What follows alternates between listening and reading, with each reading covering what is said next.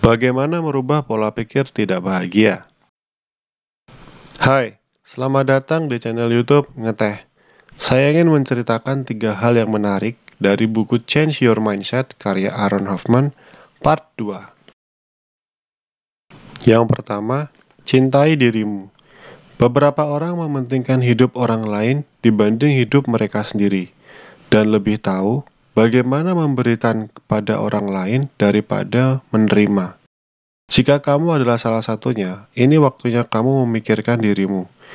Cintai banyak hal dalam hidupmu adalah kunci untuk seimbang.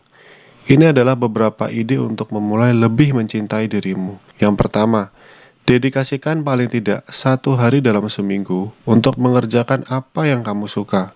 Yang kedua, belajar untuk mengatakan tidak Cobalah menolak ketika ada seseorang meminta bantuanmu melakukan sesuatu yang sebenarnya tidak ingin kamu lakukan.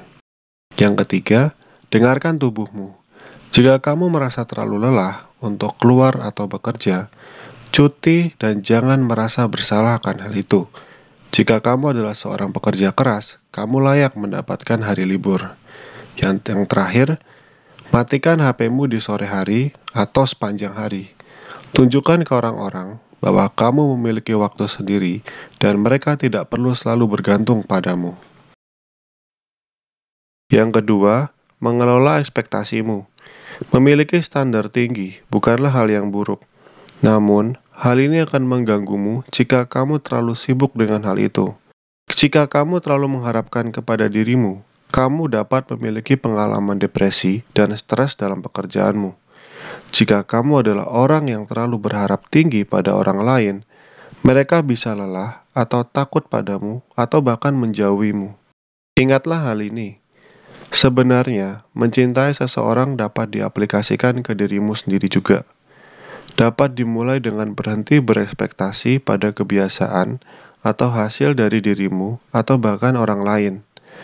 Dan mulailah mencintai dirimu dan mencintai setiap kejadian yang mengalir dalam hidupmu. Yang ketiga, lihatlah pasanganmu dengan pandangan baru. Jika kamu telah bersama dengan pasanganmu bertahun-tahun, maka kamu tahu bahwa dalam suatu hubungan terdapat pasang dan surut, dan tidak pernah hanya rose dan violet. Berita baiknya adalah kamu memiliki kekuatan untuk merubahnya dan membawa warna lebih dalam hubunganmu. Ini adalah beberapa ide untuk membawa kemilau kembali dalam hubunganmu. Yang pertama, cobalah melakukan hal-hal yang baru yang belum pernah kalian lakukan. Bisa jadi hobi, olahraga, atau tempat yang baru. Cobalah saling menyentuh atau memegang pasanganmu. Mungkin awalnya akan terasa aneh jika kamu jarang melakukannya, tapi ada bukti bahwa dengan berperlukan, dan bersentuhan dapat menumbuhkan hubungan dan membantu menghindari konflik.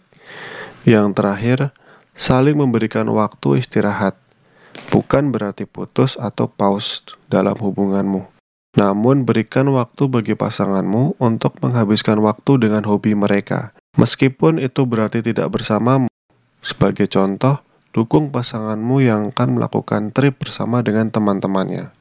Dengan ini, pasangan kalian akan merasa apresiasi atas dukunganmu dan akan ada kesempatan untuk merindukan satu sama lain. Kebahagiaan sebenarnya ada di dalam diri kita. Tinggal kitalah bagaimana caranya untuk mengeluarkan dan menikmatinya. Jika kamu suka dengan video ini, kamu bisa memberikan like dan komen di bawah mau video tentang hal inspiratif apa yang akan saya bahas. Share juga agar orang-orang terdekatmu juga bisa bersama-sama bertumbuh positif. Saya Willy dari Ngeteh, sampai jumpa.